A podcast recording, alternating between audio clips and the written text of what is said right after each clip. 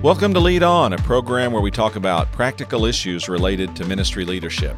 I'm Jeff Iorg, the president of Gateway Seminary, and it's my pleasure to host this conversation each week about solving the practical challenges of leading churches and ministry organizations. Now, I've been doing this for a number of years. I've been a ministry executive and a pastor and a church planter. And through all of those experiences, I've learned some things about how to apply a biblical and theological worldview from a Christian perspective on some of the practical challenges that we face in ministry leadership. Now, I've recently been reading some studies about the kinds of issues that pastors are facing today, and one veteran pastor said this. He said, the apathy and lack of involvement by people of our church in the ministry of our church is at an all-time high. Apathy and lack of involvement. I want to talk today about how to overcome this trend or overcome these problems in local church ministry. You know, most churches depend on a volunteer army, if you will, to move their ministry along. About 90% roughly of all Christian churches in North America have an attendance under 200 on a Sunday. While the large churches dominate the news cycle, it's the small churches really that really personify what it means to be an American Christian church. In fact, when you go global, it's about the same all around the world. There's always a few very large churches, but most churches are small. And that means that most churches are going to be led by, powered by, staffed by, mostly volunteers. How then do we create a climate in which volunteers are motivated, zealous, passionate, committed, instead of apathetic? Well, let's start by just underscoring from a theological perspective how important volunteers are. You know, the first reason is that the church itself is a volunteer movement. The nature of the church as an all-volunteer organization means that everyone that's a part of the church volunteered to be part of it. No one is paid to join. No one is mandated to remain. It's an all-volunteer organization. A second theological issue that shows us the value of volunteers is the priesthood of believers. Now, the priesthood of believers really has two thrusts attached to it. First, every believer is a priest, meaning they can have direct access to God. And then secondarily, every believer is a priest in the sense that they have a responsibility to represent others before God. And so every believer has this capacity to interface directly with God and to represent others before God. This is not a role reserved for a select few in the church. It's not a role assigned only to pastors or people in that particular office or responsibility. No, all believers have this incredible privilege of access and representation before God. Another theological reason that underscores the importance of volunteers in church ministry is the giftedness of believers. No matter how you understand the concept of spiritual gifts as taught in the Bible, all of us agree that all believers have at least one spiritual gift. And beyond those spiritual gifts, there's a distribution of talents and skills and abilities also among believers. No one person is the whole package. In fact, the Bible is very clear that all of us have gifts and that only when we come together collectively and use our gifts with, for, on behalf of one another, and also to reach out to other people, are they fully fulfilled?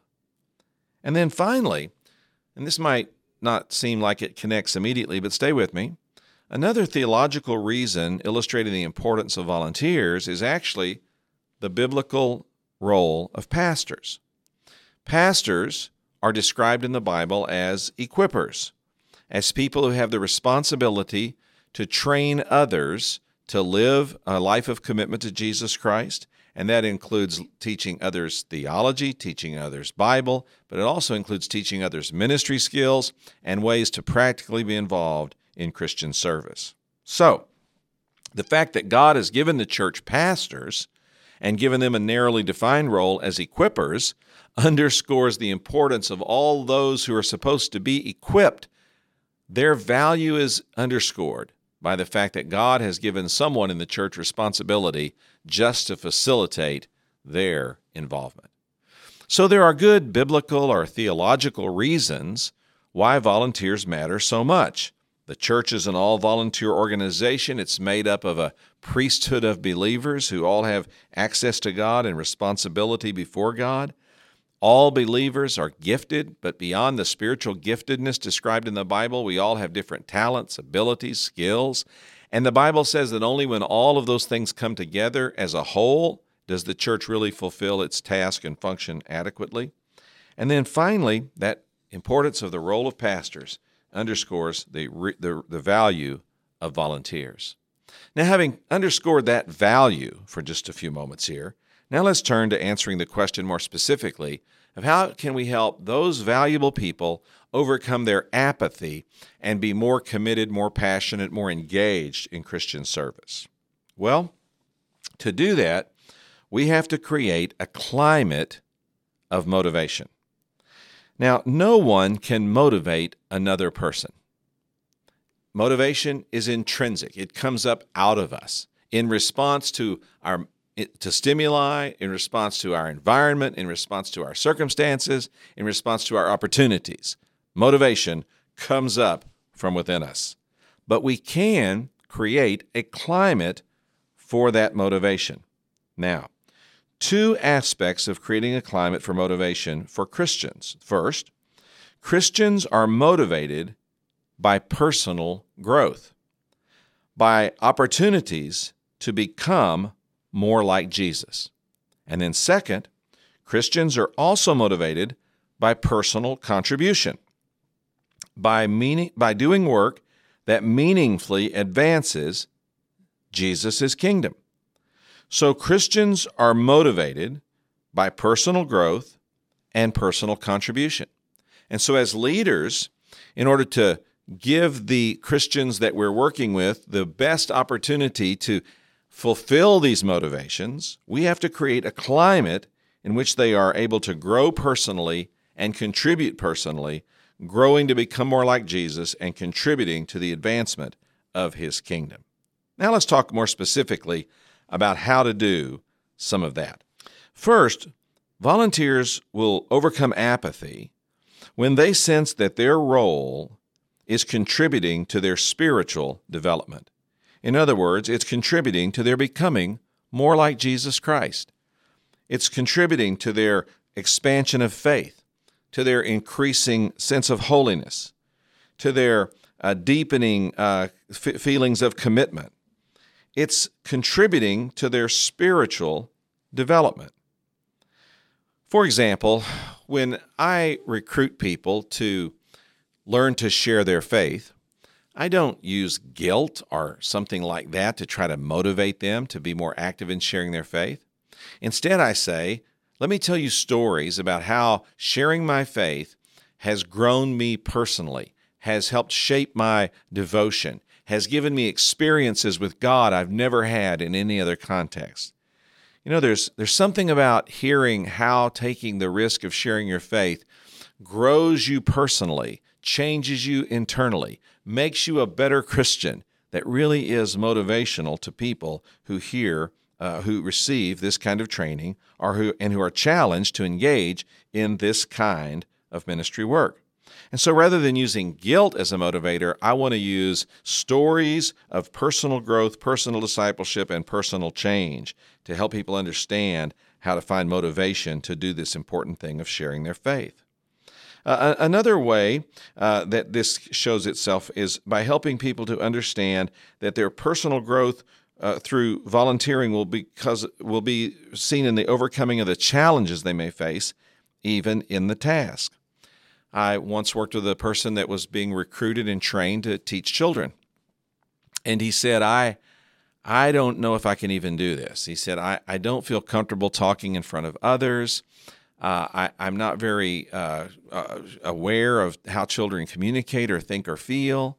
But he really had a strong desire. He had children. He wanted to see the children's ministry of the church thrive. He wanted to learn and grow and develop in this area. And he said, I want to give it a shot. So he started into the training and he started doing the work. And then he started telling me his stories. He said, man, I'm praying and I'm seeing God answer my prayers to give me strength, give me guidance, give me direction, give me insight. I'm working with children and trying to reach out to their families, and I'm seeing God give breakthroughs as families are coming to church and adults are coming to faith in Christ, and children are starting to ask questions about what it means to have a relationship with God. I'm seeing God just work through me, and it's just invigorating my faith and giving me such a sense of growth and development, progress, and it's so exciting to experience God in these ways. And then there's the other kind of stories too, and that is encouraging people like this to talk about the struggles they're having and what they're learning through those as well, where they're able to tell you about how they've tried new things and not seen the success they'd hoped for, how they've endeavored to go down new paths and maybe been thwarted in those advancements. But you get the idea. Getting people to talk about even those kinds of negative experiences may also be an expression of them telling you how they're growing even through the difficulty. So one of the ways that you can create a climate for motivation is by helping people to understand how their volunteer service will contribute to their personal growth, helping them to become more like Jesus by experiencing God in fresh ways, by learning new things about Him, by having their character or their skills transformed, and even by going through hard times and learning from those, they can find growth as a part of their volunteer process. Now, another aspect of this, as I said, is motivation by personal contribution.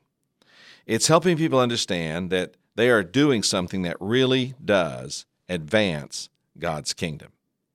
Now, how can you help create this kind of environment? Well, first of all, do it by clearly connecting the work you're asking people to do with the overarching progress of toward the mission of your church, and more importantly, the mission of God's kingdom. It's important to help everyone understand they have a role in the overall work and the overall accomplishment a church is doing, and that they can plug in various and different ways, but they're all vital parts of the team. I'll give you one example of a church that I saw do this very well. This particular church had a strong outreach component into their community where they were reaching significant numbers of people with the gospel and seeing probably 50 to 75 new adults come to faith in Jesus and come into their church every year. Now, this was not a huge church, just a church of 200-300 people, and so this was a large number of people they were reaching in proportion to the number of people that were already members. They had this strategy by which they were going into the community that involved a number of people working in a team approach to reaching new people. For example, they would have on the team two people who would actually go out and visit in people's homes and try to share the gospel with them directly. They would have two or more people assigned to that team whose job it was to pray for the team itself and pray specifically for the people that they were trying to reach. They would have a couple of other people assigned to the team that were responsible for childcare for the team, so that when the team was involved in these outreach activities, the children that were involved on the team would all be at someone's home, and there'd be childcare providers that were on the team that were caring for the team members' children while they were involved in these projects on a weekly basis. And then there was another group of people that were kind of the materials people on a team. They were the people who got together what was needed, whether it was an outreach visitation or whether it was a project they were doing together, whatever. They were the materials people that pulled the whole thing together. Every one of these teams in the church had about 8 to 10 people on it. Okay, so that's the first line, the first group that was described to me. And then I saw that there was even beyond that a second layer of involvement of many people in the process. And here's what they would do. On a Sunday, when the pastor would introduce new members, he would say, this is my friend John Smith, who's come recently to place his faith in Jesus Christ, and he wants to be baptized and become a member of our church. And then he would say, if you're on the outreach team that visited in John's home and supported the work that did that, would you just please stand up? And people would stand up around the auditorium. And then he would say, if you ever taught John in a Sunday school class or talked with him or sat with him while he was visiting here in our church building, and you met him and befriended him while he was here on the campus, would you just stand up, please, as well? and more people would stand up. And then he'd say, now, if you ever taught John's children in Sunday school or cared for them in the preschool or nursery area while he was in our worship service, if you've ever done that, would you just please stand up? And now here's more people standing up. Well, now there'd be 10, 15, 20, 30 people standing up. And here's John standing at the front, seeing all these people stand up around the room. And then the pastor would say, John, you see all these people standing, and church, you see all these people standing. Every one of us had a hand in your commitment today and in helping you come to this place where you became a public follower of Jesus and want to become a part of our church. And we celebrate everyone who had a part in this great decision today.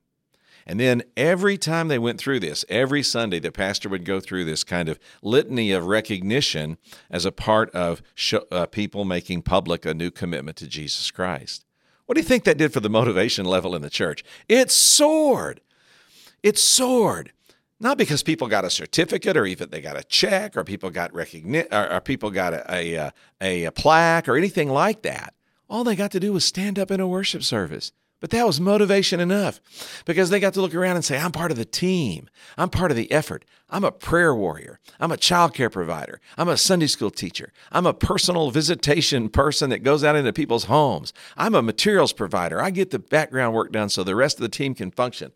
Everybody worked together to make it happen. And by the pastor recognizing people like this in a worship service, it created a sense that everyone was involved in it and everyone was a part of the team.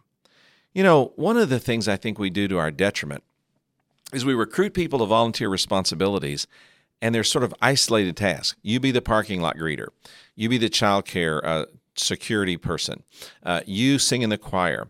You mow the grass on Saturday. You prepare the Sunday bulletins. And people do those tasks because they, in some sense, feel like, well, they need to be done, and I'm willing to do them, and I get a little bit of fulfillment because I think I'm helping out some, that maybe the pastor needs a break, and I'm giving him one. That's not enough motivation.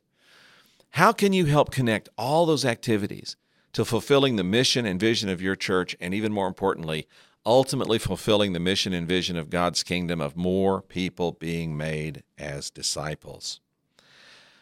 That's one way to do it. Another way to create this kind of climate is getting volunteers to tell their stories or tell each other's stories of how God is using them or how God is using others to make a difference in the lives of people and to make a contribution to the overall mission of the church. And then, just like I said on the first part, another final way to do this is to allow volunteers to talk openly about their struggles while volunteering and the growth that has had to take place in solving those problems and getting through those difficulties. So, here's what we've said so far. There are good biblical and theological reasons to depend on volunteers to empower the ministry of a church. And I know today that many pastors complain of the highest levels of apathy and lack of commitment they've ever observed. Well, we got to confront that. And the way we confront that is not by laying on a guilt trip or by more prophetic preaching or trying to shame people into doing something. The way to do that is to create a climate of motivation, whereby people come to understand that through the volunteer responsibilities you're asking them to take, they will have personal growth and make a personal contribution. And those two things unlock the key to motivation in the hearts of Christians. Now, finally, let's talk about what it means to recruit and place volunteers. This is counterintuitive, what I'm about to say, but it's true. A lot of leaders think, well, you really can't ask a volunteer to do much. You just need to ask them to do a little task and not make too much of a commitment, and it won't take too much time, and there's really not much involved, and you might get them to do it. That is exactly backwards. Exactly backwards. Volunteers want four things when asked to take on a responsibility. They want to know, first of all, what is the job description? Second, they want to know, what is the time commitment? Third, what training opportunities will I receive? And fourth, what's the supervisory structure that I'm going to have? Now you say, you mean every volunteer wants those four things? Every single one of them. If you're asking a person to take on a volunteer responsibility, no matter how large or no matter how small, that person needs these four things: a job description, a time commitment, a training opportunity, and a supervisory structure. Now, let's talk about each one of these just for a moment. When you give a volunteer a job description, that does not mean that it has to look like something that was created to satisfy the legal demands or legal dimensions of the state where you live or the federal government or anything like that. We're not talking about hiring an HR specialist to write job descriptions for volunteers. It may be just 2 or 3 sentences. The job is this, and in order to fulfill it, you need to do these 3 things. 1, 2, 3, 4. Write out what you're asking the volunteer to do, and then when you write it out, look at it and ask, is this realistic? Can a person actually do this? Have I got this scaled to the time availability of the people in my community? And that'll help you if you have an accurate and realistic job description when you write it out to understand what you're really asking people to do. Then the job description should produce something of a time commitment or a time expectation. Are you asking a person for an hour a week, for 5 hours a week? Are you asking them for a certain amount of time every week or every month or on a periodic basis? What exactly are you asking people to commit to do? Recently, I've had this experience. I was asked to take on a new volunteer responsibility in the church where I'm a member. And what were my first 2 questions? I said to the pastor, what exactly does the job entail? And second, what kind of time commitment are you expecting from me? Volunteers need to know what the job entails and what kind of time it will take to do it effectively. And then training opportunities. You may say, well, you want me to send them all to seminary? Well, not necessarily. What kind of training opportunities? It might be a 1-hour orientation that you give someone into how to do a job. It might be bringing them into your office and giving them a couple of hours to observe someone who's already doing the task and showing them by cross-training what you need to have done. It may be involving them in a 6-week or a 12-week program in your church to take them through an extended study of how to teach children or how to manage a youth ministry or how to participate in the worship program. The jobs and the time and the training need to kind of all go together. Obviously, a job that's requiring 1 hour a week is not going to require 50 hours of training. It's probably going to require about 30 minutes of training, but nevertheless, it needs to be done. And then finally, supervisory structures. In other words, who do I call when I can't show up? Who's going to be my boss when things go wrong? Whenever I have a question or need some assistance or some additional materials or even some resourcing, who do I go to? Supervisory structure. So these 4 things are needed for effectively creating a climate of motivation for volunteers. If you're a leader who thinks, well, the only way you can get volunteers to do anything is just make it nebulous, don't ask for too much, throw them out there and see how they can do, and don't worry about their supervisor because it's not going to stay around that long, that's exactly what you're going to get. But if you'll take out a piece of paper and write a 3 or 4 sentence job description, put down on that same piece of paper the time commitment that you're expecting them to make, lay out some training that you're willing to give them, and show them who's going to be their supervisor, what department they report to, or who they call when they've got a problem, and you sit down with a volunteer and say, this is what I'm asking you to do. It's important work. It matters to God's mission and the mission of our church. I'm asking you to take on this responsibility specifically and to fulfill it. You'll find that people will make a higher level of commitment from the beginning and be less apathetic and more motivated to fulfill the volunteer tasks we need done. Well, there is no question apathy is a problem in local church ministry, and it is harder today, it seems, to get people committed to taking on volunteer responsibilities.